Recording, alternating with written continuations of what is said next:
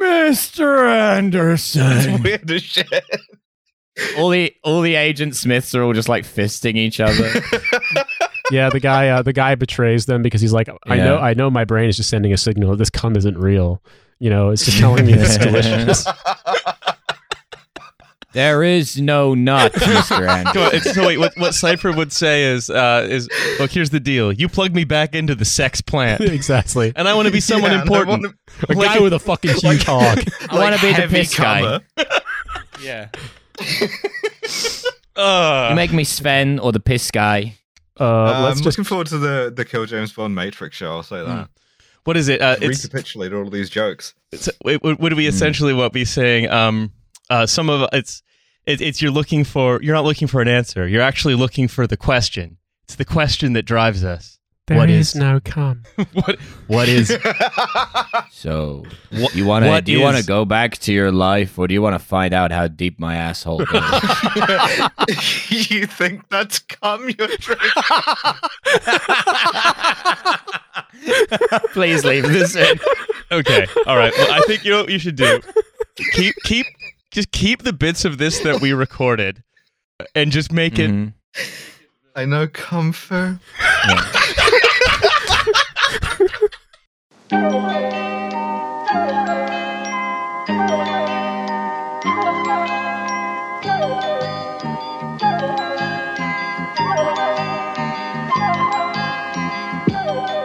Hello, everyone, and welcome to the free episode of TF. It's the free one. The free one. Uh, and thank you al- also to um, uh, my uh, slightly detuned uh, stereo uh, shock jock radio hosts, uh, Nate and Milo. it's the free. Just Hello, like you're listening to the free one. morning radio host, but it's like slightly too low. Like you're listening to Bad and the Gun. Shh. Yeah, let's look when. You're listening to Riley and the cum guzzler. Yeah, uh, uh, that's right. Yes, The cum isn't real. it's, no, Milo, it's not. Um, uh, huh, Imagine the cum. wait, What, sorry, Are, what are you talking Sorry. about? Cum isn't real. It hasn't been real for years. but wait, uh, etc. Anyway, it, it's uh, it's TF. I'm back after a long vacation, uh, and clearly I have forgotten Hmm. how to. Uh, clearly, I've forgotten how to take control of the show. Yeah, you, you, you've, you've been you've there's been on a beach reading like the Financial Times just very thoroughly. Um, and, and, Yeah. and you've forgotten that, that while you've been gone, we've just been going, you ever cum? Yeah, Yeah, That's right. Actually, Riley Riley didn't really go on holiday. Um, uh, he he died in a gay sex accident, and we replaced him like Avril Lavigne. Wait, Avril Lavigne That's why this died in a new Riley doesn't sex feel quite right. I was gonna say that that kind of opens a lot of parentheses about Avril Lavigne. wait, Milo, can you just look? I have a lot of stuff just, about just like putting up a big "this site has worked X days without a lost time accident" sign on a like a bedroom door. I mean, while you've been gone, Riley, while you've been sitting on the beach of Lake Ontario, you know, drinking fucking the Can- Canada's best pour pour over Yeah. filter Japanese coffee, reading Being the Financial rebuilt Times. six million dollar man. Yeah, Re- stuff. reading the Financial Times is probably the, on the beach is probably the funniest gag I can think of for you on vacation. To be honest, Uh, we we well, uh, we've been on an odyssey. Uh, we found two separate instances of Canada basically monetizing the rot in Britain. is very funny. We talked about on the episodes while you were gone. Uh, the studio comp- computer completely broke, and I had to fix it, and basically just just fully fucking hit my head against a wall for about two weeks straight. Mhm. Um, so weird how that it took that to fix the computer. Right. Well, what's really funny, the most annoying part about it is that after all of these crises, it genuinely was solved by me unplugging a cable and plugging it back in. And I just lost my goddamn mind. But that, But that that's actually- that's what that- Avril Lavigne was trying to do, and then that led to the gay sex act. Exactly. And they wound up killing her, so they had to get a new Avril Lavigne from the Matrix. yeah, but she, the thing is, she wasn't trying to have gay sex; she was just trying to charge herself some galaxy. oh, good. I I mean, can, I can't, I can't hold God. it together for that for that punchline anymore. That's that's you know, this is the show has doing the show has ruined Dan Nanan for me. which Oh, is there is no skater boy. Mm. so. Uh, what was what was the story? So is is the theory that Avril Lavigne is dead and that she's been replaced by like a replica? Yeah, it's a popular conspiracy theory Ah, that right, Avril okay. Lavigne died and was replaced with like the record. The record label was like, she's making us too much money. yeah, they because her with like lookalike. Avril Lavigne had some staying power when you think about it. That but basically, the. Oh, yeah. the record company breathed a sigh of relief because every girl from Canada looks like that. That's, that's that's absolutely true. My my mother and grandmother, for example, both wore ties. Um, but Mm. I I've looked. Well, while I was while I was out on holiday enjoying my uh, Niagara Rieslings on the shore of uh, Lake Ontario, uh, I, I I I have recentered and I am ready uh, to once again. Uh, yeah, you, you, bring like up- sat in a vineyard and you meditated on the works of like Adam Tooze. Uh, Yeah, and that's you- correct, yeah. You you were Mm. rotating like a twos in your mind for a while, and you've achieved a sort of like higher state. And I, Adam Two is the man who invented sharing a cigarette. and I've got some I've got some some sort of uh, various kinds of things that I usually talk and think about. We're going to revisit our old friend, not Adam Tooze, whose uh, writing I enjoy, uh, but uh, Adam Mm. Newman, uh, an old friend of ours from the WeWork era. Mm. But first, I want to revisit another old friend, a, a Mr. David Courtney, uh, OBE, Ah. One Big Ego. well, Uh, Dave Courtney announced uh, on his Twitter the other day that um, him and his friend Bren uh, are driving over to Ukraine uh, Nice. to drop off some uh, uh, aid, I believe, and generally help out. Aid my art. They are Dave bringing Courtney and his cans to the boys. battalion. Mm. Just a, a- a van, a van full of uh, like Heineken is going to Ukraine, uh, where it will be. Tavarish Polkovnik, uh, this man, they call him Courtney. He is coming with a large detachment of uh, flat-nosed geezer. Well, uh, my theory is that because remember at the very beginning of, of the of this whole thing, where uh, when when Liz Truss was like, "I encourage you all to go over there uh, and fight," uh, and then Russia was Mhm. like, "We're going to raise our nuclear alertness level," she's and she's then so cool. Yeah, she's yeah, she's great. Uh, Look, Yeah. uh, a, a girl boss bringing the world to its knees. Uh, but later, uh, it was then clarified it is illegal to go Well, over see, to th- this is Ukraine the with thing, the there's purposes this- of fighting. There's there's That- this as weird sort of like ha- wanting you to have your cake and eat it, right? So like, I read a BBC article that was like uh, th- this heroic Yorkshireman who is, went to Ukraine to fight in the international brigades, and then at the end of that story, which is very positive, in italics it was like, oh, by the way, the Home Office says that uh, if you go to Ukraine, you could be prosecuted for terrorism on your return. So basically, Yeah. what happened is, uh, I I wonder if he just saw no uh, the emphasis. No, this is illegal, and then immediately started Yeah, putting that's together why. a convoy. He- the, yeah. the, the first time he heard of Ukraine was Mm. in the context of it being a crime to go there and fight, and in order to What's like this about crime here? How come I've never heard of this place before? Da- Da- what- Dave Courtney has a big sticker book with sort of like every crime on the statute books and every common law No, I was. I was thinking Dave Courtney travels everywhere with an old timey suitcase and it just has stickers of all of his crimes tacked to it, like like, like a 1950s tourist. Yeah, I mean, I'm just I'm, I'm just imagining Dave Courtney showing up, like you said, with his battalion of geezers, and like, "Uh, Mr. Courtney, we have reviewed your files and have determined you are not racist enough. I Uh, I saw a documentary about the yakuza in Japan, and there's it it's like this aging yakuza guy who has basically been kicked out of his clan. Uh, and he's not even doing crimes anymore, but he kind of wants to trade off of the image of such. And when the big uh, uh, tsunami and earthquake hit Japan, he and one of his flat-nosed geezers literally get a van, fill it with cans of Asahi Super Dry, and drive it to a refugee center to like hand out cans. And at that moment, I knew I had seen Japanese Dave Courtney. Unto each nation is granted a Dave Courtney, and so we have to assume that much the same thing is going on here. oh, of course. Dave Courtney. Uh, so I, it's- I, I wanted to just note that uh, a, a friend of the show, Dave Courtney, continues to uh, Mm. continues to engage in uh, antics. Uh, I yeah, believe we'll be linking his GoFundMe in the show It's notes. basically like the international brigades. Yeah, that's right. The International Brigands. There you go. Wait, but he, he he also claimed to have beat up police on their way to like break up the miners' strike. So all of yeah, Comrade yeah, all of Dave Courtney's sort of like uh, political interventions have a distinctly left character. You have to say that for him. Mm. Uh, I, I think really what uh, I, I look I, I think he's more of an agent of chaos, but Mm. um, I, I do have uh, an, some more stuff going on, uh, which is specifically How do you think I got these noses?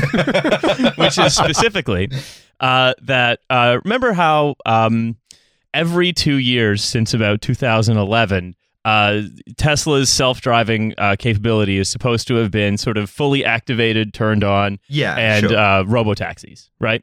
yeah, Mm. any day now. Well- and that was the thing that was going to make Uber profitable as well, and a bunch of other Yeah. things. Yes, correct. Well, Yeah. uh, I wanted to sort of also highlight uh, that look, i- innovation is costly, right? It's not it's not free. Freedom Hmm. freedom isn't free. Firstly, and then the Sure. freedom to uh, not steer your car is also not free, and getting less free. Mm. Um, because Okay. because basically the way that full self-driving well, it, it works is it doesn't but the way that it's purported to work is that your car comes able to G- uh, do it Got but it. Perfect. Thank you you. think that's come? Yeah, My your car car comes. yeah, the car comes Car the car comes. arrives A car comes. the car arrives uh, and you are sort of technically able to do it but it requires a software uh, update more or less that costs money that happens over the air so it's built with the capability to do it just it's locked from doing it Oh, it's ca- it's car DLC. Okay. Yeah, essentially, it's car DLC, and so the price uh, of the The only map your all self-driving car comes with is Verdansk. yeah, the um, the price uh, is uh, now uh, going to be fifteen thousand dollars U.S. as of September fifth. Its largest price hike ever, which now officially I, I I've realized something here, right? So uh, you you can pay Tesla for this today if you wanted, right? Uh, in advance of a product that has not been developed, has been pushed back many times, and in all likelihood will never exist. But you can pre-order Correct. it. yeah yeah yeah. you can pre-order it. Th- th- This Uh, is th- th- this seems legitimate to me. Oh, can't wait for my pre-order of Magic Beans to arrive. Any day now, like it, it- mm. the Magic Beans keep getting more expensive, which means they keep getting better.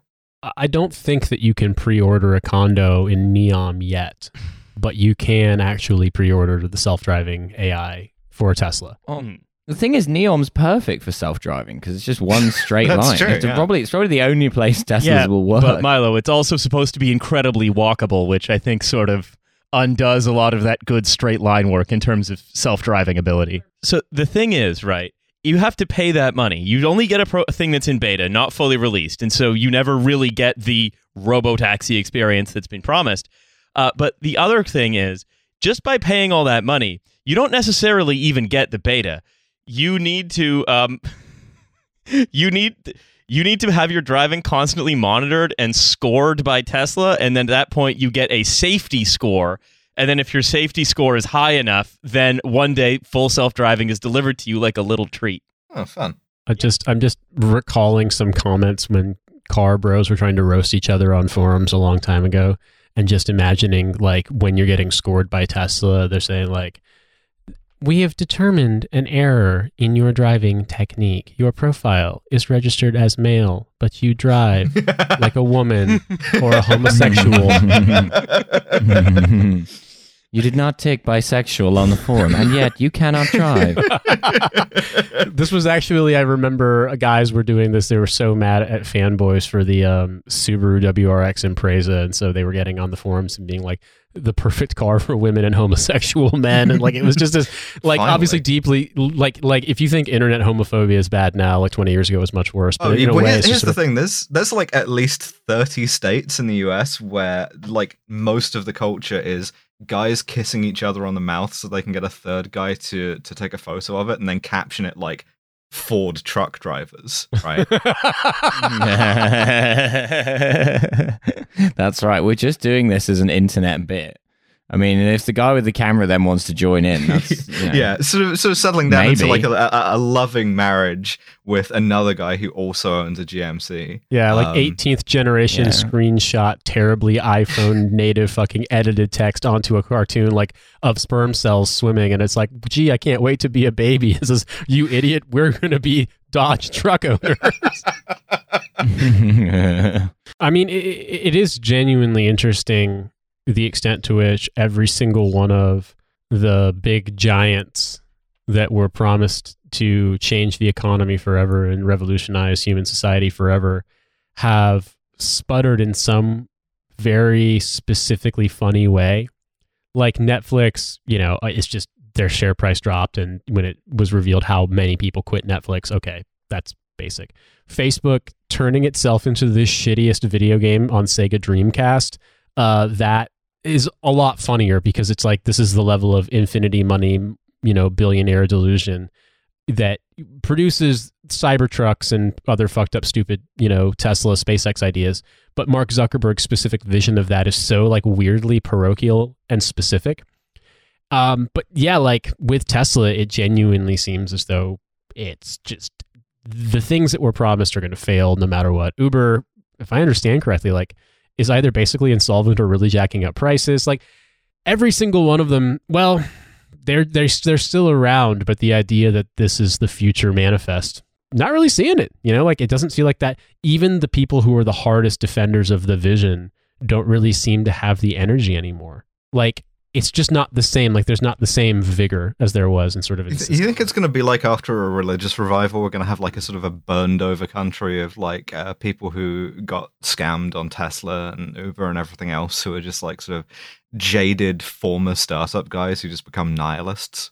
Well, I mean, if you want to think about uh, not just the the fans, Sorry, I, am doing this, Yeah. and I'm also looking at uh, memes of guys being gay with each other in order to own different truck brands. yeah, that's the essence of this program. It's like That's we're, we're we're we're swimming inside the owner of a Chevy S10. Uh, guys, guys loving loving each other and living together for like twelve plus years and making a Linklater style movie about it, so they can post it online with the caption "Guys with a Dodge Ram." um, but I, I, I think like the question right is that is I, I don't I don't know what where the burned over country is going to be right because Hmm. now all of the um if you think about like what what the burned over country that sort of gave rise to a lot of um like of the sort of 19th century religious revivalist movements including but not limited to the Mormon church as well uh, a lot of that was specifically about like the uh, place-based extractive industries of like you know upstate New York and, and, and New England and stuff, right? Hmm. Um, and a lot of those either uh, uh, uh, failing com- commerce, moving like into the cities, and so on and so on. Uh, there was, but there was a specific. You could look and you could see the country. The burned over country of the sort of post 1990s is like everything that wasn't a major city, and and that so, you know, you could. I, the question is like, did that spawn a, a religious revival, or did that sort of spawn? Did that spawn something much like uh, a, a stranger? Right? Did that spawn Yeah. a kind of nihilism, or did it spawn a kind of easy easy so ground for reactionary? We're, we're saying we're saying sort of two things here. I think thing number one, um, a guy is going to find some golden plates buried in a hill. They're going to tell him how to start a good startup. Thing number two, just seen a thing here that says Dodge stands for Dick on Dick Gay Entertainment. I wish it did. I wish it did. I mean, so I, think the question is right. You know, it's the the the, the actual um, place in which a lot of these uh, companies exist. Right, these uh, uh, American cities that have had they're largely like you know been had their their home values sort of rocketed up by uh, the tech industry or real estate speculation. Right, a lot of those gigantic salaries that were supporting that are starting to go away and you know the, the i think it's an open question as to like what happens to those people who are you know the um you know a, a- assistant second assistant lead imagineer at tesla Look, nate was Yeah, looking at me like yeah, he's thought of another no, I just I'm just Mm. thinking. I was just gonna say, Alice, that uh, considering that that is the least racist American car owner joke backronym I've ever heard. yeah, for sure. I think that should be the S episode title. but, but but what's going to happen to like the people whose jobs are mostly uh, recording TikToks about how cool their job is? You know, I I I, I go Hmm. to the office, I I get the free kombucha, I work two hours, and then I go, you know, buy some overpriced food, kind of thing. Well, people are disaffected. The time was this was a gay sex town. When my father was working, everyone in this town was having gay sex. But now, since they closed down the Dodge plant, it's been a short. Uh, I think the um, I think look the the the interesting uh, questions, right, in, with, with regard to what you're talking about is, um, you know, where are where is all of that belief going to go? Because I think you know, beyond just being a, a a circus impresario, he is Musk himself and the sort of the economy that he represents that sort of has slowly and then very quickly started to fall apart. Uh, that also served as the as the uh, place where a lot of belief was put. And I, I have no idea what's going to happen when it eventually fails, and that belief has to go somewhere else. Um, I- but I also think, like, you know, think about the la- that the thing that sort of worsened the burn, uh, accelerated the demise of the most recent burned over country of most of the um, uh, sort of bits outside of major cities in like the U.S. and U.K. and stuff. And you sort of uh, be like, well, the people who were the kinds of people who would now have the roles where they were posting on it about how they, you know, have four meetings and then have Lunchables or whatever. Like a lot of those people were fine Sure. right? It was that it wasn't that proletarianization came for like the least productive. It came for the, in fact, in many cases, the most productive. Just like and meant a lot of the most, uh, um, say, uh, least uh, white collar class wise. Yeah, it You get came my for all the guys who are having gay sex with each other instead of the people who are like monitoring and supervising and directing that gay sex. Yeah, exactly. so like Avril Lavigne. Before she Until accidentally the fell into accident, the yeah. machinery. I, I, what's weird though is you know I know that we're going to talk about Adam Neumann, the ex of WeWork, and um, it's interesting because this reminded me of something like when I talk about we, we talk about WeWork and similar sort of tech uh, bull market kind of peak zero interest free money startups. Uh, you know, I was the, the thing about WeWork that always really strikes me is that they had like the WeWork Fest or some kind of WeWork camp, and it was sort of like you know basically like let's have vibes about work, but also make it like a festival. Very very strange strange thing, and like you know it attracted enough devotees that like I, I think the the sentiment was sincere, and it reminded me of um there was a have you guys ever heard of the brand name Saturn for cars? oh yeah, of course. Yeah, Riley yeah. might know him. Saturn was a was a General Motors uh, imprint. I think they started it in the '80s, and it, it finally went went uh, got discontinued in 2010. But they were famous for making sort of like shitty cars by and large. Like they were they were they were they were very very down market. Uh, they weren't good. Um, but in '94, I think they I remember they had this commercial. And it was sort of featuring the fact that they had like a Saturn owners jamboree to like have a big fucking like camp get together where everyone came out and drove their Saturn out like in like Tennessee or someplace. Saturn owners Jamboree. Well, the only thing they're interested in is Uranus. Fucking god. I, I've just I've, I've just perfectly sort of diverted Milo's brain onto uh like homophobic American car owner memes. That's Yeah. right. My new interest. uh yeah, I mean it's what, what the point I'm making though is that uh, that is now kind of seen as an absurd curio and I do wonder if, you know, 20 odd years from now, 30 odd years from now because I mean you're getting on 30 years from when the Saturn Jamboree commercial happened uh, and the real event happened. Uh, if things like WeWork, things like Tesla, you know, Tesla Musk fandom, Tesla's going to do a million things like this. Right, right, but like that, it's going to be seen in the same sort of like, wow, that's a weird blip, and it's it, the hardest thing to imagine is that anyone could be so worked up about their car brand that they decided to go spend time on vacation going to like a car brand owners convention, um, Mm. uh, unless of course they are Dodge truck owners and it's a huge fucking open air orgy for guys, only for guys. That's Women right. are not allowed. uh, but they're actually all doing it to make a point about the Ford guys, who are all doing it Yes, to make a point about exactly. the Yes, GM yeah. guys. Yeah. It's, it's- Exactly. it's like a uh, homophobic Ouroboros, except the Ouroboros is like two guys sucking each other's dicks. Yeah, so you'd be like, dude, you're so gay. um, It's like the straightest thing you can do is to like suck another dude's dick as a man in order to call a third man gay. Mm. I mean, that's just like that's uh, Nate. You just know everything about the 2004 internet. It really is a, a wellspring of knowledge. Well, I mean, I was just also going to say too that I mean, like, let me be honest. I was like, if you've ever been around soldiers from any military, like in the U.S. Army, we had a th- our guys would have a thing called "gay chicken," which basically like is what it says on the tin. It's whoever flinches first loses the game, and it's like, how far are you willing to go? And that Zizek has a joke about this about the Yugoslav army too, where he's like, "Yeah, it was an intensely homophobic institution. We also said instead of like good morning or hello, we said, oh, suck your dick." Just Mm. homosociality. It's a powerful thing. Shuck your dick. Things of that nature. well, actually, what he said is, "I'll, I'll, I'll schmock yours." It's great. Mhm. Yeah, yeah. I mean, okay. Like, I don't want to derail the episode talking about the different ways in which you know soldiers will say things like, "Yep, time to suck today's dick," and be like, "Also, I'm straight." Uh, but y- y- s- suffice it to say, yeah, Yeah, I don't own a Dodge truck. no, exactly. It's like, this is actually the ancient Romans model of sexuality as well. Was uh, you know, it's it's not gay for the one who owns the Ford. You you can only have sex. You can only have sex with a Dodge Ram owner if he's still got a car payment. But once he's paid it off, it's against the law to fuck him. Well, you're it's you're you're te- that's how he learns how to drive better. um, but right, I, I think that the um the the thing I, the thing that always sort of you know diverts me about Tesla and and and is the symbol the symbol for which it has become so much about belief, and no one has managed to harness the zero interest rate economy to create a kind of pseudo religion around himself than Adam Neumann. Uh, and Adam Neumann is, of course, Neumann. back. He's back. He's back.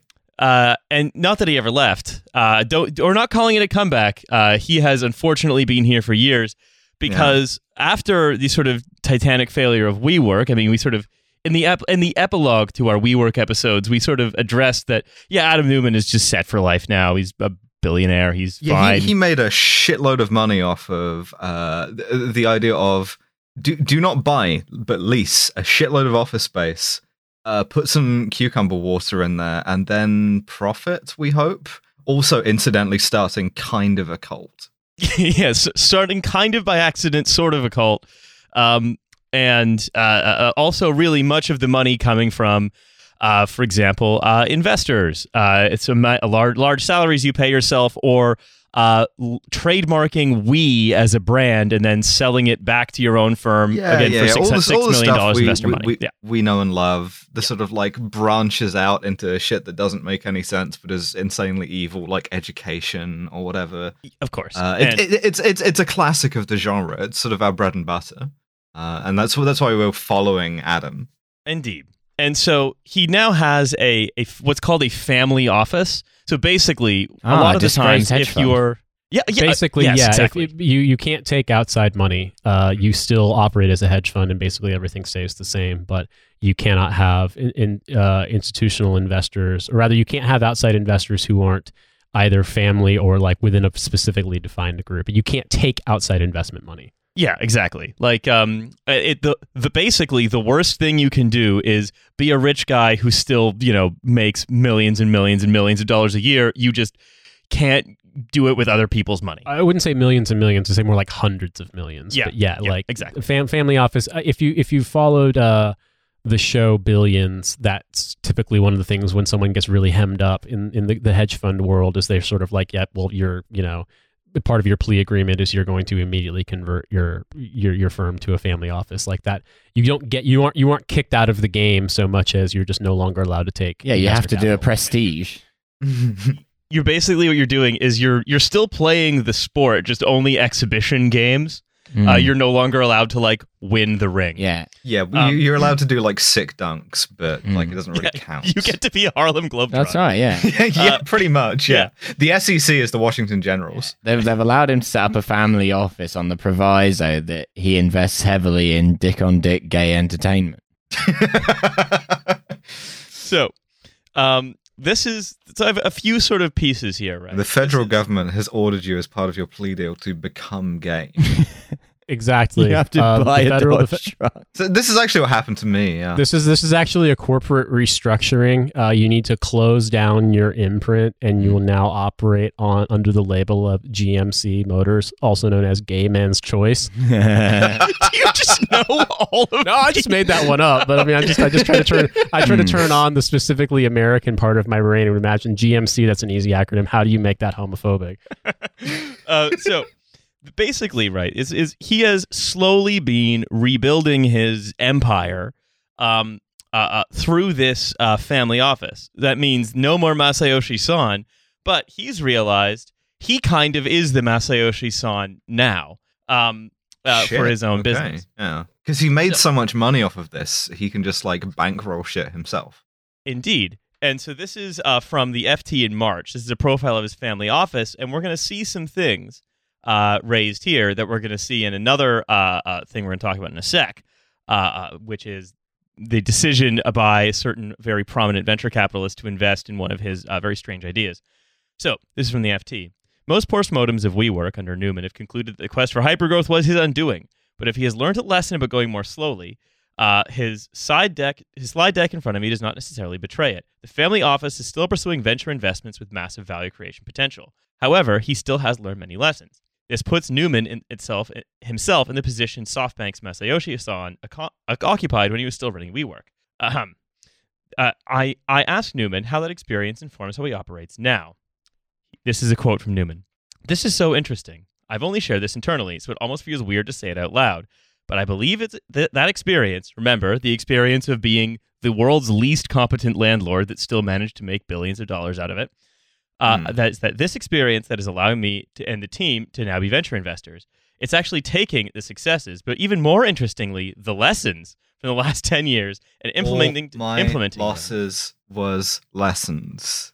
And implementing Fantastic. them to every situation that we see. Uh, and so keep that in mind, right? He has learned this is, this all is, of the This is literally sort of like um, the, the, it's very close to something that we saw with Uber that we've talked about before, where Uber was like, we brought in a new guy. We brought in Dara Khosrowshahi, and he's going to fix everything because he's like serious and business minded, and he's like, you know, not not going to like piss money out of the window. This, except it's the same guy. It's yeah. literally the same guy. Well, it's the same guy, but uh, now he's watched some so Cobra Tate videos. Yeah, exactly. He's he's like learned a lot. He's grown as a person, and I think he's going to demonstrate real maturity. And it's it's fully just the same guy.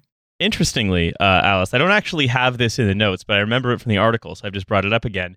The article does take a moment to highlight that Neumann is uh, no longer dressing like a doofus. It says I, today. I was gonna. I was about to say I would respect this more if he had done a sort of like Count Olaf style disguise. If he had been like, "No, I'm not Adam Neumann. I, I, am Adam Neumann's cousin who has a mustache." I'm Adam, that makes me a different person. man. yeah, mm, exactly. Mm, Gary Oldman. If, if, he had been, if he had been Madam Oldman, he had been like wearing sort of like mm. pantomime drag. Hundred percent, I'm on board. Investing all my, my family office is investing all my all the money in our family made by my brother Gary Oldman. the yeah, Hollywood actor, yeah, yeah. But so, but instead of that, what he's done is he's started wearing shoes that lace up now. So it says T-shirts emblazoned with motivational slogans that Adam usually favors. Uh, he's not wearing. He has chosen a sober gray shirt instead, featureless but Holy black shit! Button. He's he's he's worked out how to work a button. this is what humility has taught him. It has taught him to work the button of a shirt. uh, that's right. So, um, so he's dressing normal now, and he mm-hmm. he talks about how like he's learned here to be an investor. He says, on a video call a year ago, he was advising a founder to take a new strategic direction, but the entrepreneur wouldn't heed it. Uh, the call, her, hear it rather. The call got heated. Quote, and suddenly I see myself, I slow down and I breathe, and I say to the entrepreneur, thank you, because now I see how it feels to be on the investor side. And I say to him, you know what? I think many times I made the right decisions, but there were times where I could have listened better.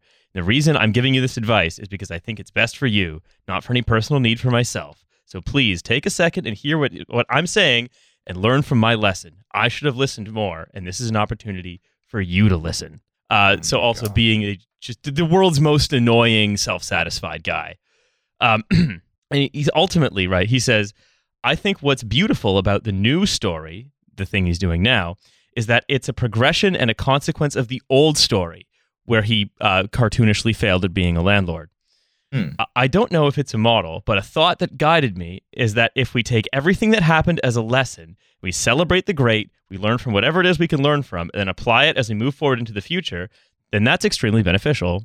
It's it's a bad thing that we sort of make it possible for you to have infinity money, infinity times, it seems, providing you're able to demonstrate like relentless psychopathic confidence. Um, that's the only way this works. If he, if this man ever stops believing in himself, it's over. But he never will because he's exactly the kind of person that we've selected for for this stuff, and it's someone who will never ever have any self doubt whatsoever, and will just think, "Oh, well, this is my next." You know, I had my golden age, now it's my silver age, sort of comic book. Yeah, era. it's the uh, because the well, the the one thing that's interesting, right, and and this is sort of the setup for what comes next is how he's the only way that they're able to if you do WeWork and you're 2% more normal, right? Maybe, I don't know, let's say you do WeWork and then you hit your head and then you become normal. You will never, ever, ever be able to do anything again because you will realize how insanely bad WeWork went.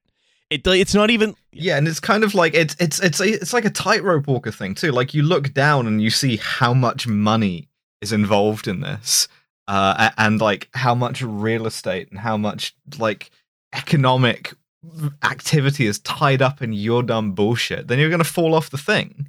Uh, because it was it's like unsustainable to anyone except the kind of person who is just like looking steadily at the other side and just walking straight across like an absolute moron. and, and I think like it's it, it takes it takes that kind of again like near religious or in this case religious leader devotion to the idea that you have a particular unique destiny. It's just that all of the religious words. I mean, if you listen to sort of what Adam is talking about, what Neumann is talking about, rather, it's a kind of it's a story. It is a a it, he sees himself as a um as a sort of prophet of of the, of we initially, but now as a kind of you know um uh, uh, uh, uh like like Saint um like like a kind of Christian saint, right? The uh the, the who is going to be you know by, by preaching to the to other uh, uh, entrepreneurs to show them the way how, but also how he went through his tribulations so that he may um all also that he could come to his ultimate destiny, which is to be in this case a slightly better investor. It's a little bit of a parallel, I think, with Cathie Wood, who's um who basically says God told me where to allocate assets. It just so happens that I've been doing that in an environment where everything is going up, especially insane speculations. Right? It's this. It's this same sort of um, replacement of uh, uh, uh, it's re- specific like religious doctrine with the idea of infinite growth forever and the replacement of Well, religious language with the sort of vague talk of like self improvement and, and business speak. I mean, to come back to revival and stuff, you have to do that to be a sort of an evangelist in that sense too. Like no one was doing like tent revivals, going, "Oh well, I, I think maybe uh, we should consider that. You know, we have to think about this." No, you have to start with an immediate lie and then just sort of like double and triple down on it forever until either it runs out or you end up in Utah. um, and so I think that's sort of where we want to get to. Okay, well, what is it that he's doing? Yeah, yeah, Utah. yeah. We want to get to Utah. Um, so what is it in fact that he is doing? Uh, what are these? he's he's doing he's doing landlord stuff Uh, again, but this time humbly. Yeah, well, this time, number one, he's actually purchased the units that he's going to be uh, renting out. So I, Oh, so he has learned. he, he has actually learned one very important lesson. Hmm. Someone explained to him what a landlord was, and he he learned from that, and he took that forward. So, oh, you mean those go, guys okay, aren't I- renting the place? Someone else. uh, yeah, what, what he was last time was a kind of like sublet lord. Uh, so he's got two. He's got these firms, right? There's uh, Flow is the big one, right? And so Flow uh, has recently attracted 350 million dollars, uh, not as a valuation, a an investment at a much higher valuation from Andreessen Horowitz. Uh, Andreessen also is a guy we've talked about quite a bit, right? He's a Oh, yeah, Marc Andreessen's a classic guy in the. well, I TF think that it's. I've been lo- sort of looking for the new SoftBank. I thought it was going to be Tiger Global for a while, but like they just invested in like in um, potato futures. That's not a SoftBank thing to do. That's very practical. Um, and I realized it's been sitting in front of me the whole time. We've been reading a lot from Andreessen Horowitz's blog and stuff, but I've realized what it takes to invest in Adam Neumann and an Adam Neumann uh, cinematic universe company, which is you need to you need to yourself be a combination of very rich and have a very strange point you're trying to prove with all of the investments that you're making. Yeah, you, you need to be a believer, but not necessarily a believer in the same way that like uh, any of these startup guys, including Neumann, is in, in like in something that's like orthogonal, something that's like slightly sort of off to uh, like something tangential to them. And it's I think it's the other Like that that's what Peter Thiel's like fucking superpower is besides a shitload of money is uh yeah, I, I'm not actually uh, fascist. Probably, I'm like some kind of secret third thing that is sort of ninety percent fascist and ten percent like weird monarchist. And- And- but in Um, this case, right? I think the thing that both Marc Andreessen and Masayoshi Son had in common is that they are true believing uh, utopians. Because that's and, and in the sort of in, in the tech sense, it's just Marc Andreessen's a little bit more friendly with Peter Thiel than Masayoshi Son was, and so you know Marc Andreessen also is like uh, investing, for example, much more sort of bullish about crypto than Son was. um, it made it more central to his thing because a big part of like being a big crypto guy is that you have a sort of innate understanding that all of these institutions are fundamentally compromised because they're not free enough or we have to and, and you're basically more of an ANCAP than Masayoshi Son ever was. So Marc Andreessen, this is his blog post about investing in Flow. He also his company invested in another Neumann property called Flow Carbon, which we'll talk about if we have time. Um, uh, so investing in Flow. Marc Andreessen says our nation has a housing crisis. Again, we are going to solve this Sure. by zhuzhing up some flats. We are going to make it Yeah. worse. We are going to make it worse. yeah, because Hey, that's something. because I mean, it's if you think about it, it's like our nation has a housing crisis, right? Well, Well, in this case, the U.S. has a housing crisis. So does the U.K. Um, and you want to wonder, okay, well, what's the solution to this housing crisis that's been caused by uh, gigantic institutional investors, or at least in no small part, caused by gigantic institutional investors buying every Ooh. single family home? Oh, is it is it vibes? Uh, well, it's that, but also another gigantic institutional investor buying up every single other family home. I would say Oh, also good. that this is a relatively recent phenomenon in the US. Like the UK is ahead of the curve in terms of this thing being a problem. And in the UK, it's less to do with the fact that you, you know, you, it's less common to have like a private equity investor investing in a real estate investment trust that's buying up single family homes where but the idea of like a housing shortage exacerbated by the fact that it's almost impossible to build new housing stock without it being insanely overpriced. The quality of new builds are quite poor. And, you know, like there's just a bottleneck of supply. Like the UK was ahead of the curve on that. In the US, this was a problem eh, or a significant problem around big cities as the sort of like internet economy picked up. Like obviously the Bay Area is a huge one, but this was a problem in Boston, in New York, in uh, in Chicago. Chicago's not as bad, but it's getting there. Los Angeles, uh, Seattle now, um, all of these cities. But like it's become a problem everywhere. Like I can recall, you know, ten years ago when you could get like a one bedroom condo in Atlanta, like in the city of Atlanta, like downtown practically. Um, in like an area that would be considered desirable for like $110,000. dollars Mhm. That's not the case anymore. I can recall when you could get like a single family detached home in Raleigh, North Carolina for like $150,000. Now that's like 600,000. Like it's shocking how much more expensive it's gotten everywhere. Like it used to be okay, blue state, big city, tech economy, etc. It wasn't that way everywhere. It's gotten so unbelievably bad. Like I've got a friend who's basically getting priced out of St. Louis. Like if you know anything about America, I mean, obviously it's a suburb of St. Louis. It's not. It's not city of St. Louis. But like, fuck me. Like the idea that that that's happening. That like the Bay Area slash you know um, Boston, containment. yeah, Boston metro area kind of problem of housing costs is happening in yeah in St. Louis, in Raleigh, in Durham, North Carolina. Like that. The idea of that happening is insane. But this is a this is a this is a phenomenon in the last ten years. Certainly, I'd say in the last five years. Well, what I mean, there's there's I'm I'm being glib when I sort of talk about the massive institutional investors. That's a, a big part of what's driven it in the last few years. But ultimately, it goes back to the same thing that's at the root of more or less everything else, which is that if money is free, then asset prices inflate forever, and the people who have the most assets have the most access to the most money to be, get more assets. And so if you and if you heavily financialize housing, uh, and that's sort of the main store of wealth for a lot of people, and also mortgages don't cost very much, then it just means that more people can more people can keep turning over those houses. But because that's the model of where everyone's retirement is, the prices basically just need to keep going up. And so what the and so the idea of the of the your house price rising is what secures your it's what secures the investment of your life or whatever. The, that model of society it requires the house prices to go up forever, which means that interest rates have to stay at nothing forever so that wages don't have to go up so that people can keep obviously buying these houses. Right? So what's happened is that we essentially have gone crashing through that particular contradiction once interest rates started going up because one of the one of the very wobbly legs of that triad went away.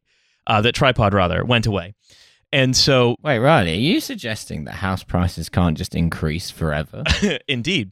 And so mm. again, this is so even just like that that digression, right, is going to sort of like bear that in mind and also Neumann talking about all the lessons he learned. when we look at what what Marc Andreessen has written about about investing in flow to solve the housing crisis, right? Because if you are a tech utopian who's really into cryptocurrency, then you don't want to hear that explanation of the housing crisis that the problem is the financialization. You want to hear that the problem is the regulation and that if only we had the right sets of regulations, the market would just sort of sort itself out. And without having to look at anything like ownership, the problem is insufficient freedom.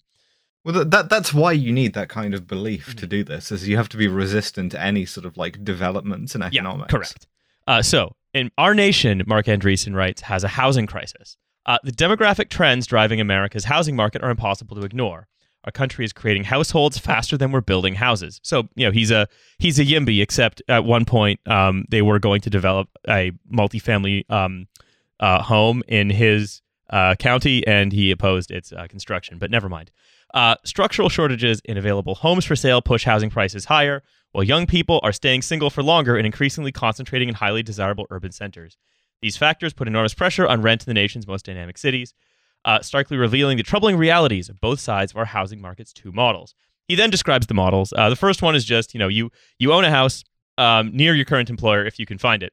Um, if you can afford that house, uh, and once you buy it, you're now stuck. You can't move. Blah blah blah blah blah. That's talking about you know owning Mhm. a house.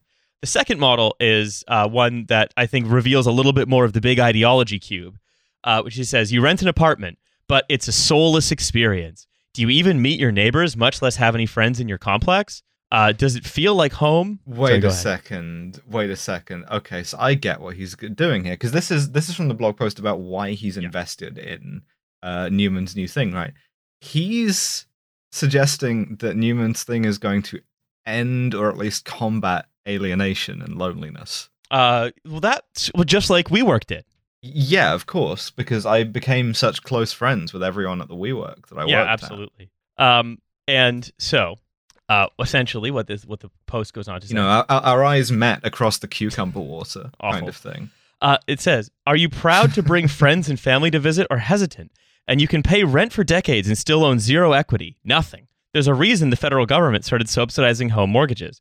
Someone who is bought into where he lives cares more about where he lives. Without this, apartments don't generate any bond between person and place. Without community, no bond between person to person.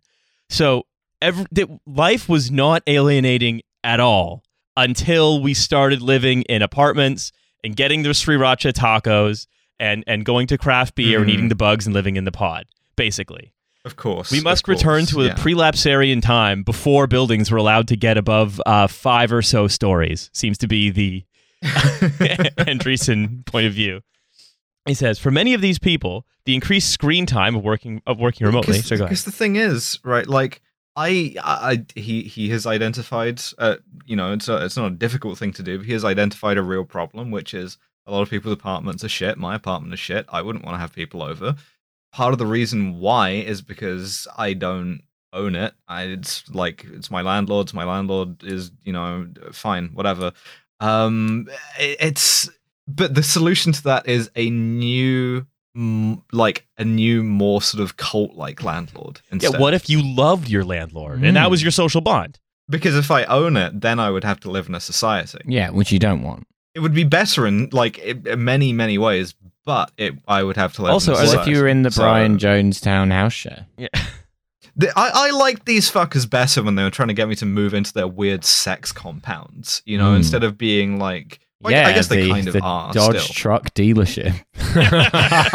yeah I mean, I would just say too that like the, it, it's funny because something that's relevant for British listeners, American listeners know this is that public housing in America is almost impossible to build, both because of zoning considerations and in some states laws basically making it almost illegal or functionally illegal because it requires this incredible burden in a sort of referendum style vote that makes it you cannot do it. Whereas in Britain, we have social housing. Obviously, they the, the both Tory and Labor hate it, um, but they they we do have it. They are building more of it in small amounts.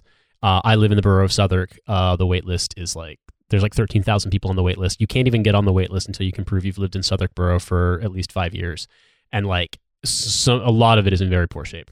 Um, I'd love to live in social housing just because I'd love to fucking pay rent to not a goddamn corporate landlord or a person who's a landlord. But it's almost impossible to get, and I, it's also means tested. So that like at this point, I mean, you know, good on me, I'm doing well financially, but like I wouldn't be able to get in. But like I would love, I would fucking love to not have to pay money to a landlord and not be obligated to be like, if you want a place where you don't feel like you're a mark, you're obligated to buy. What if you felt like a mark, but there was a ping pong table? Uh, okay, whoa, whoa, whoa. Tell me more about this ping pong table. I mean, th- that could alter the calculus just a little bit. But so- the last thing I want to say though is that like the concept of social housing like being good, like there's plenty of there there are plenty of countries in the world that have done social housing where like it is an alternative to this notion that the you know the only way to not be a mark or to live you know a life of zero control in any way over your life whatsoever uh, is to buy a place. Well, but also, right, you, a lot of previous iterations of sort of, of of of social housing back when we were building actual social housing did also have stuff like community centers attached. It had daycares attached. It had libraries. It had things you could do to go see people you lived near. You do, and and so the idea that this is somehow a again we don't know the specifics of Flow's business model, but by implication we sort of we can sort of suss out what it is by sort of you know what Andreessen is saying and what Adam Neumann has done, which is he's spent over a billion dollars buying three thousand uh, um, residential units in like Fort Lauderdale in Miami. Uh, Condos. Condos, but with like totally empty, but with a ping pong Yeah. table. Mm. but but the idea, even like That shit's gonna be underwater in like a yeah, month. swim Yeah. club. What? Yeah, well, you know, ping pong balls float, so do ping pong bats. You know, this is a sensible. and the ping pong we- table, that's a If we get enough thing. ping pong tables, if we get enough ping pong tables in the condo, we can like refloat it above the floodwaters. and so- what you got to understand is, you know, a good landlord might give you a ping pong table, but a really great landlord gives you a ping pong show. oh, no. That's not Oh vulnerable to climate change. Yeah. You can always remember the ping pong show when you're ankle deep in water. so this is this is the- this is what this is what uh, uh, Andreessen continues to write. Um, my partner Katherine Boyle has written about has written about this alienation, and I think she's right. And then he cites two articles written by his partner Katherine Boyle. First one entitled "Can Zoom fa- Save the American Family?" and "Can Starlink Save the American Mother?" What- is this Mad Well, Libs? can they? He's being generated by an AI. Apparently, they can. So, uh, he's what here's what he says about Flow. Adam is a visionary leader who revolutionized the second largest asset class in the world, commercial real estate, by bringing community to an industry in which neither existed before. Revolutionized is an interesting word. Yeah, see, He revolutionized commercial real estate by forgetting to buy any of the real estate. Uh, he revolutionized his investors' money into it not being there anymore. Uh, Adam and the story of WeWork have been exhaust- exhaustively chronicled, but for all the energy put into covering the story, it's often underappreciated that only one person has fundamentally redesigned the office experience and led a paradigm changing global economy in the process Adam Neumann. Um, and again, like, what? How do you what? He redesigned the office experience? Like, a lot of people don't work in offices now. Uh, the people Hmm. that do, like, what? How does he redesign the office experience? Like, there's beard. There used to be Uh, three martinis bags. at lunch. None of this is new. Yeah. But also something I mean Ping pong show. What's interesting about this is that like this completely ignores the idea that there are sectors of the economy where people don't work in white collar offices. Like that's Mm. maybe that's table stakes, but it just feels as though when these things are talked about, like regardless of like when they say like this is bad because X is happening or Y doesn't happen anymore, it makes you realize that like to them you are basically a Morlock unless you work in a job like they do. Like those whole sectors of the economy, a larger percentage of the economy than white collar, you know, service work or you know things along those lines. Uh, that doesn't exist. So like, Hmm. why should we Yeah, be talking about what Nate, what if want? there was an air hockey table? Uh, they should. They should actually. They should do like open cast mining, like it's a WeWork. Like there's an air hockey table. There's bean bags. yeah, exactly. It's like you can have an air hockey table. doing doing my little mining TikToks, being like, yes, I, I get in, I get the free kombucha, I do, I Mhm. play some ping pong, do a bit of like lead mining, Yeah. come back out. Um, Grizzled you know. Australians in Kalgoorlie taking a lift deep into the center of the earth and just going, "Oh, the fucking cucumber water's on point today." the so the Sophie's choice of American housing policy is you can either live in like the cult timeshare from Andreessen Horowitz, or you can live in Vienna style social housing, but you have to drive a Ford truck. That's right. Yeah, looking at looking at my landlord as he's firing ping pong balls out of his asshole to welcome me to the neighborhood, and just going, "What does this guy drive a Dodge?"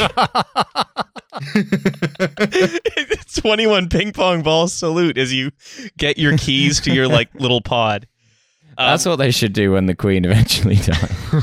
so we, we think it is natural. that- landlord in Britain. we think it is natural uh, since that it, for his first venture since WeWork, Adam and his colleagues build the future of living uh, with the theme of connecting people through transforming their physical spaces and building communities where people spend most of their time, the home. Residential real estate is ready for this change. Shelter is one of our most basic needs. Thank you, Marc. Uh huh. In a world where limited access to homeownership continues to be a driving force behind inequality and anxiety, giving renters the sense of security, community, and genuine ownership has transformative power in our society. So note this we did not say ownership, we said a sense of ownership. Webster's defines putting a gun in your mouth as Uh, what you do if you find out that you've recently been given a Ford truck. Uh, you- I can't think of what a good homophobic Ford backronym would be. All I can think of is like fans of rubbing dicks or something like that. But that feels like like that's too gay for like the homophobic Facebook post. yeah, they wouldn't Fans think of of it. rubbing dicks is quite good though. I do like uh, that. How about this? Frottage, comma, or rubbing dicks. it's more of like a definition. Nah. when you care for people at their home and provide them with a sense of physical and financial security, again, a sense of financial security. Fucking old raggedy butts. I love to be lulled into a sense of financial security. Not a false one, just it, it's it's a is sense of it. This is being off lulled. topic, but I just imagine Riley getting added to like American hometown Facebook meme groups where it's all the homophobic truck memes, and he started to be like Mansard roof owners be like, and no one fucking gets the joke. Come on, they do be like that, though. uh, ahem. Only through a seismic shift in the way that industry relationships are structured and the mechanisms through which value is delivered can we hope to address the underlying problems of the current system and build the solution. To which I say, yes, that is absolutely true. Just probably, I think, not in the way that you necessarily want. Uh, doing this requires combining community driven experience centric service with the latest technology in a way that has never been done before to create a system where renters receive the benefits of owners. This means rethinking the entire Mm. value chain from the way buildings are purchased and owned to the way residents interact with their buildings to the way value is distributed among stakeholders. And given the fragmented nature of the ecosystem today, we can only hope to accomplish this by bringing every aspect of the living experience together. So I mean, this is very um, opaque, right? It, it- obviously, it's supposed to be opaque. He's he's creating hype around an investment because he wants other people to come in and invest in the thing he invested in and make money. That's why any of them do anything. That's why any venture capitalist writes anything that they write. Um, but thinking about well, what are we? What's what's Neumann likely to try to actually do? I mean, I don't know if he's actually going to do it. Uh, yeah. Probably ruin one of Jerry Seinfeld's schemes again. yeah, absolutely. Mm. Um, I- I- but Can I ask Yep. a question? go ahead. Because I have been listening, but my brain has been fucking overdrive trying to come up with. Yeah, I, Truck- I, I just truck completely acronyms. like Uh-huh. took took out the whole Uh, fucking Fucking podcast. overdrive real dicks. For for example, Toyota could be tearing open your oiled twink asshole. Uh, probably a little more detailed than most of those guys want to get into. Tells it is sort of more about the teller Yeah, than the think told. Um, yeah. What is the novelty of this business model? Like, what is the business model? In ter- I, I I can't quite figure out through all this preamble So what they're doing. So that's the thing, right? It, it is not known specifically what it is, but I think we can kind of suss it out, right? Because WeWork said much the same thing about working, right? We are going to give people a sense of, of ownership and community because they can cu- they can customize their space and they're going to be hanging out and going to camp together, and they're but, but it's going to be activities. Really, what happened is. We, they they had a, a, a place where you could rent a kind of subsidized desk because you know that's they were trying to gain share um, and there was beer and ping pong and activities and stuff. Yeah, the, the value the value proposition of WeWork in its fundamental state where it made sense as a business model was that if you weren't yet at the point where you wanted to sign on to a commercial lease, especially in like a high uh, cost of renting, doing business area, Mhm. that it was an option to do like short term leases, individual leases, small things. Okay, everything else I got to answer was was just fully, you know, Yeah. dumping money into a volcano to see if it stops the volcano level of like tech economy stuff. Yeah, correct. I understand that proposition of Yeah. like a business that wants a business office space but isn't yet in a position to take out a long-term lease, especially in markets like New York, Mhm. uh, where it's insane. There's a Mm. huge amount up front. Like that makes sense. That genuinely makes sense, even Yeah. if it sucks. But the rest of it nuts. So like, what what what's what this is this just we live? If is this just like reorienting towards commercial real or residential real estate? Like, So I have a number of theories about what it is because no one actually knows for sure yet. Uh, there has been some there's been some writing about this actually from uh, from uh, one one writer Cyrus uh, Farivar, uh, who has basically said that Flow's mission seems oddly similar to a startup that Neumann invested in, but they wouldn't t- let him take a controlling share called Alfred. Which, if for fans of Mad Magazine, you will find that very amusing. Oh, that Alfred Al- Alfred is now X Newman or very good, Alfred yeah. E. Neuman. fuck. also, can I just say, have you ever seen what Marc Andreessen looks like? Oh, he looked awesome. Uh, Yeah, normal. I like assume. like Marc Andreessen, I guess in a way, like even if this it wasn't his name attached, even if it wasn't all of the backstory of all of his tie-ins with all the things he's done, his connection to Peter Thiel, all these things, he just and I I, I don't Oh want to my base. god, he looks like Humpty Dumpty. he looks like a, the villain in a Flash Gordon movie. He looks like his name is like like I don't know, fucking I I can't. Uh, he, this No. MF looking like some horses and men trying to put his head back together. That's what he looks like. he looks like this, like yeah, exactly, like like a villain in an off-brand Flash Gordon thing named like Divorcado the Dastardly or something like that. This is like a a third string Game of Thrones character from the shit Isles. Emphatically Yeah. Wearing heard a of. Uh, finger or whatever his name is. Meet the thumb. he has a pointy head and he's bald. It's so weird. He has the pointiest head I think I've ever seen in my life. That's why he looks like Humpty Dumpty because he's got a pointed head like an egg. Which means he doesn't look like a Flash Gordon villain. He looks like a Sonic the Hedgehog villain. uh, so, Mm. so look. Um, so the, the, there was this company, Alfred, uh, that sort of has a relatively similar value proposition, um, but which which basically says it's an app-based personal assistant for renters. Uh, and so that's been one of the theories, right? Which is is basically a much scaled up version of um, of Alfred, which basically uh, is a way of uh, sort of uh, like saving like suites of lifestyle services and um, tech enabled amenities uh, for for renters, right? Like you can have um, you can host a yoga and meditation thing in your building, right? You can have a moving concierge or pet care or whatever. It's basically like trying to connect your the neighbors in an apartment building together so that they can um, you know uh, have more community but also have some concierge services, right? That's basically what Alfred is, and that seems to be kind of what Flow is promising.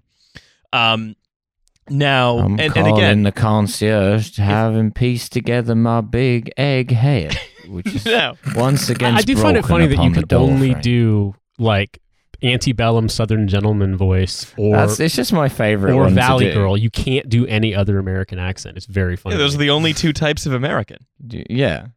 It wouldn't be as fun if I'm like I'm genders, calling the concierge to have him put together my egg head, which is fractured upon the door. Actually, you know what would be fun for that is the noir detective. At which point I called the concierge and asked him up to my room to help me piece together the pieces of my head which had shattered on the doorframe. The concierge arrived, whereupon I noticed that he had egg on his shoe.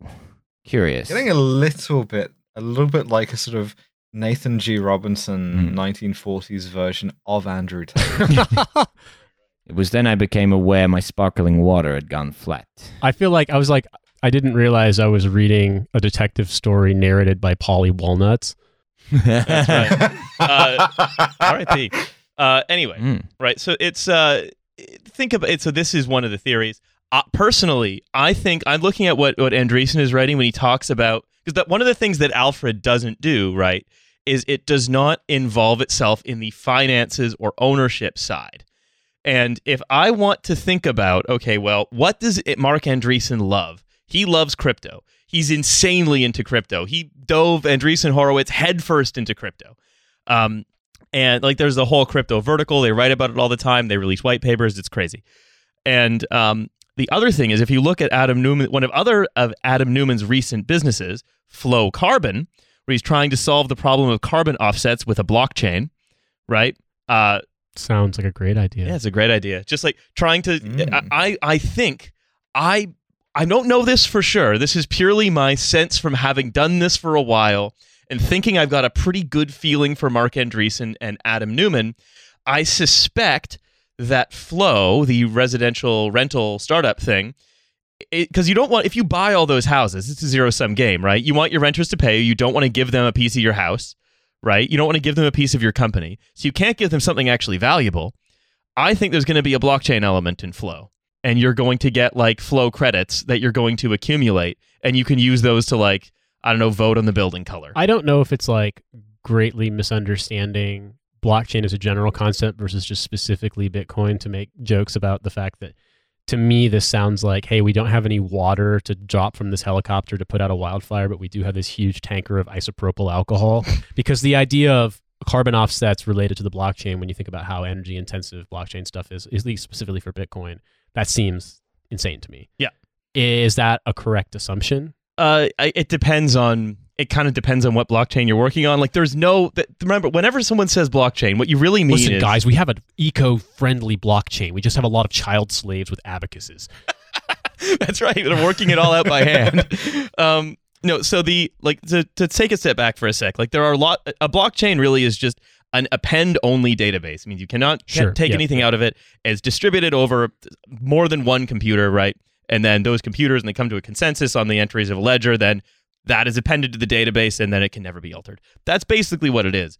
You can run that in lots of different ways. That like correct. Like, it is le- less efficient than any other way of keeping information. No question there. And so it is like maybe you're running a few computers where one would do. It's not necessarily as crazy as Bitcoin, where you have like these racks of servers basically just burning energy. It, it- there- it's not.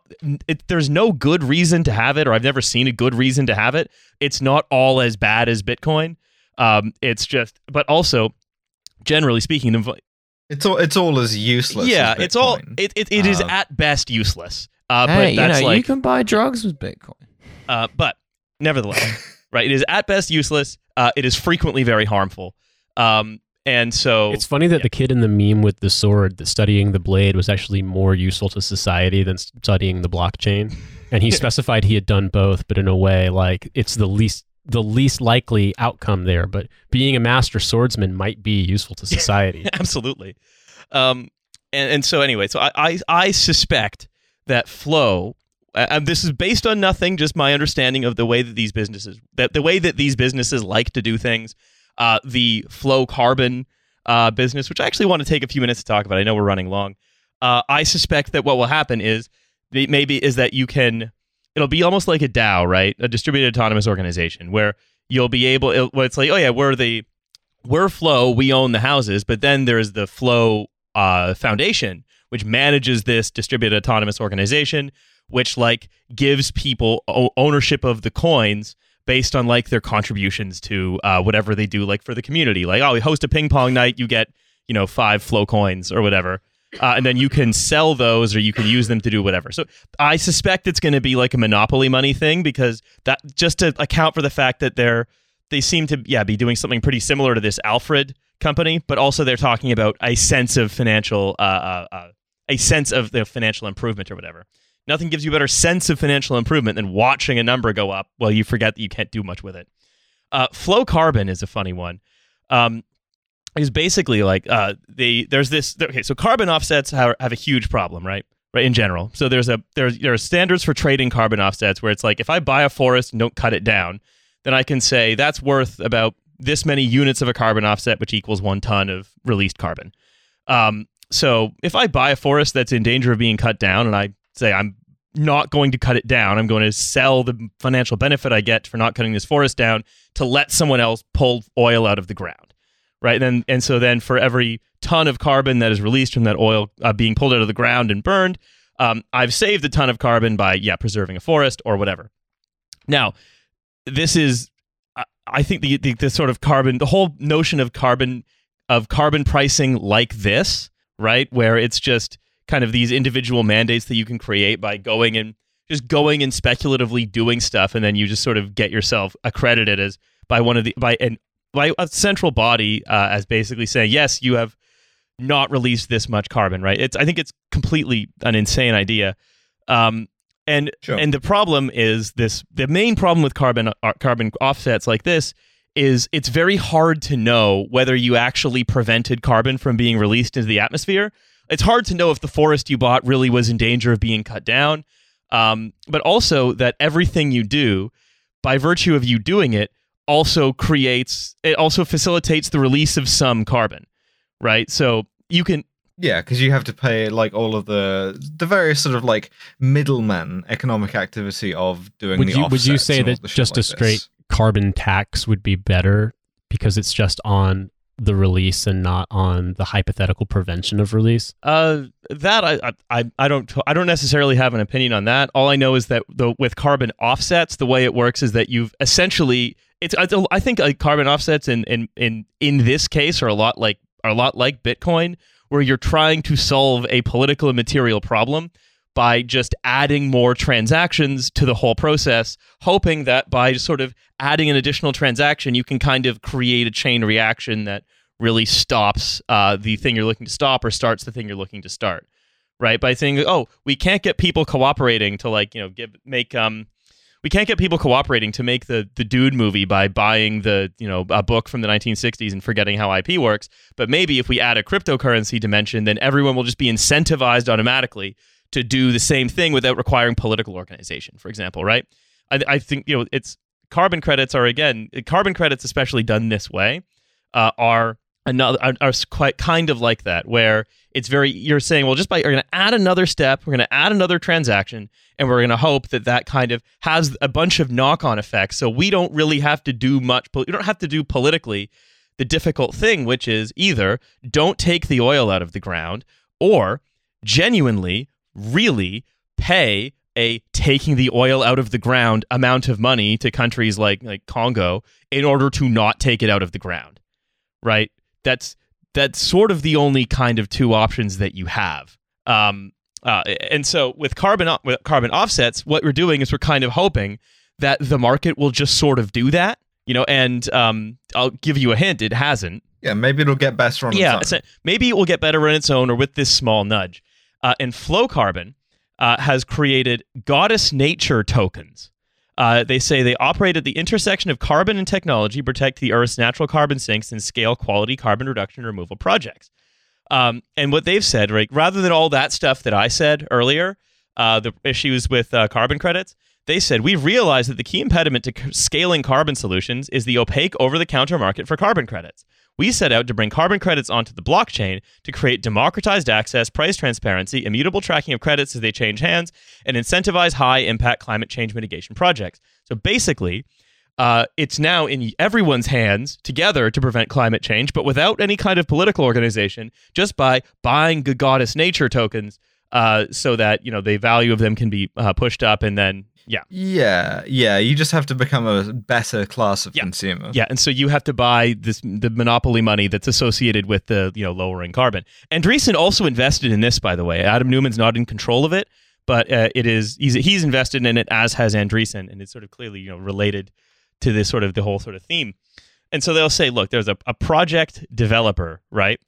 Um, and what will happen, right, is that there's is that you know, they'll they'll have the, the they'll take on a project by a project developer, like a conservation or reforestation, have it like quantified by a third party. So they say, okay, this is worth however many tons of carbon, uh, and then uh, they will essentially tokenize that thing, and then it's going to be tradable. And so, and so right right now, for example, they are trying to use a bunch of their you know cryptocurrency to like do what I said about about Congo, right? Buy a piece of land in, in Congo and then don't take oil out of it, thereby allowing you to trade the carbon credits you get from it. However, unfortunately, the other issue with carbon credits is in many cases, uh, but taking out the oil and selling it is still uh, more financially viable. Um, and so, at best, you have uh, a bunch of people um, expressing a kind of uh, blockchain based uh, ambition to not take the oil out of the ground. And at worst, what you're doing is you're actually taking a bunch of, of stuff where it's like, yeah, we preser- preserved a forest that we don't know if it was under threat, and then using that with a bunch of like steps in the market between it, a bunch of transactions between that and taking the oil out of the ground to actually facilitate the taking of oil out of the ground. It seems like this is not really going to accomplish anything besides make erstwhile serious seeming people have to say goddess nature tokens, Yes, correct. which is funny, but it's also kind of grim when you think about, you know, Mhm. The amount of money being dumped into something this patently stupid that could just go to anything. yeah, for It example, truly is yeah. the gettingyourdicksucked.com of environmental, uh, you know, saviorism. oh, the site where you buy a Ford. Yeah. And this this money this Yeah, money could right. have been used into like you know it could have been funded into the Institute for the Advanced Study of Homophobic Truck Memes. Any number of Mm. things. Yeah, it, it's all of it would have been put to better use in that sense. Um, could have gone to podcasts. Could have gone to us. You know, we we're not- we're not serving that useful a societal function, but a better. I also this, I also somehow. note that it is time, uh, well over time, in fact, for us to be done. Uh, so uh, we'll see you on the bonus episode uh, in a couple of days, which I think I'm is is from a time where I was on vacation or I'd just gotten back from vacation. So you won't see me, but then you'll see me again in the free episode next week, or if you're in Edinburgh in a few days for our unfortunately now sold out show. Well, fortunately for us, unfortunately for those of you in Scotland without tickets. Yeah, unfortunately sold out, which means we are going to have to entertain a Yeah, room. this, this, this is this is coming out uh, mid midnight on Wednesday, and what I was going to say is just FYI, if you're interested in tickets for Australia, there's a second night added in Brisbane. There are still tickets available. Melbourne is sold out. Sydney is still available, and Canberra is now available. There's a link in the show notes, and I will share it on our Twitter account as well. So if you are in Australia and you want to see us in November, there are ways to do that. That is Rack right. Off me Anyway. fucking tour. Uh, we will see you then, Milo. Anything? Uh, anything you want to remind people of? Uh, so keep coming to the show. It's the last. It's the last like week now. Um, the show is you know it's it's good. Yeah, come see it. Lots of people have come and seen it. Uh, anyway, uh, bye everybody. Bye. Bye. Bye. Música